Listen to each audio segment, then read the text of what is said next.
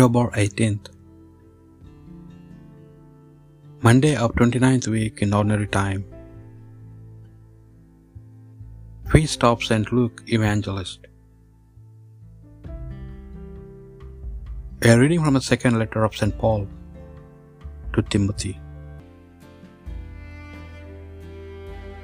Demas has deserted me for love of this life and gone to Thessalonica. Crescens has gone to Galatia and Titus to Dalmatia. Only Luke is with me. Get Mark to come and bring him with you.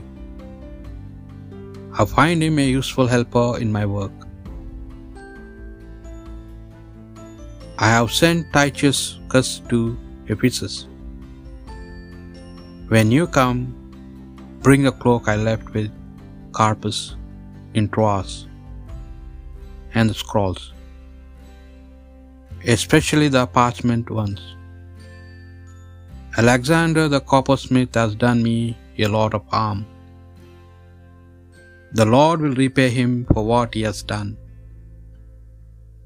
Be on your guard against him yourself, because he has been bitterly contesting everything that we say.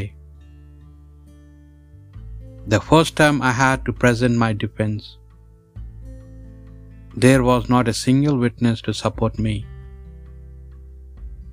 Every one of them deserted me. May they not be held accountable for it. But the Lord stood by me and gave me power, so that through me the whole message might be proclaimed for all the pagans to hear. And so I am rescued from the lion's mouth. The word of the Lord. Your friends, O Lord, make known the glorious splendor of your reign. All your creatures shall thank you, O Lord, and your friends shall repeat their blessing. They shall speak of the glory of your reign and declare your might, O God. Your friends, O Lord, make known the glorious splendor of your reign. They make known to men your mighty deeds and the glorious splendor of your reign. Yours is an everlasting kingdom, your rule lasts from age to age. Your friends, O Lord, make known the glorious splendor of your reign. The Lord is just in all his ways and loving in all his deeds. He is close to all who call him, who call on him from their hearts. Your friends, O Lord, make known the glorious splendor of your reign. A reading from the Holy Gospel according to St. Luke. The Lord appointed seventy two others and sent them out ahead of him in pairs to all the towns and places he himself was to visit. He said to them, The harvest is rich, but the laborers are few. So ask the Lord of the harvest to send laborers to his harvest.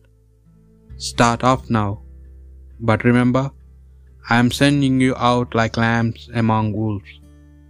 Carry no purse, no haversack, no sandals, salute no one on the road.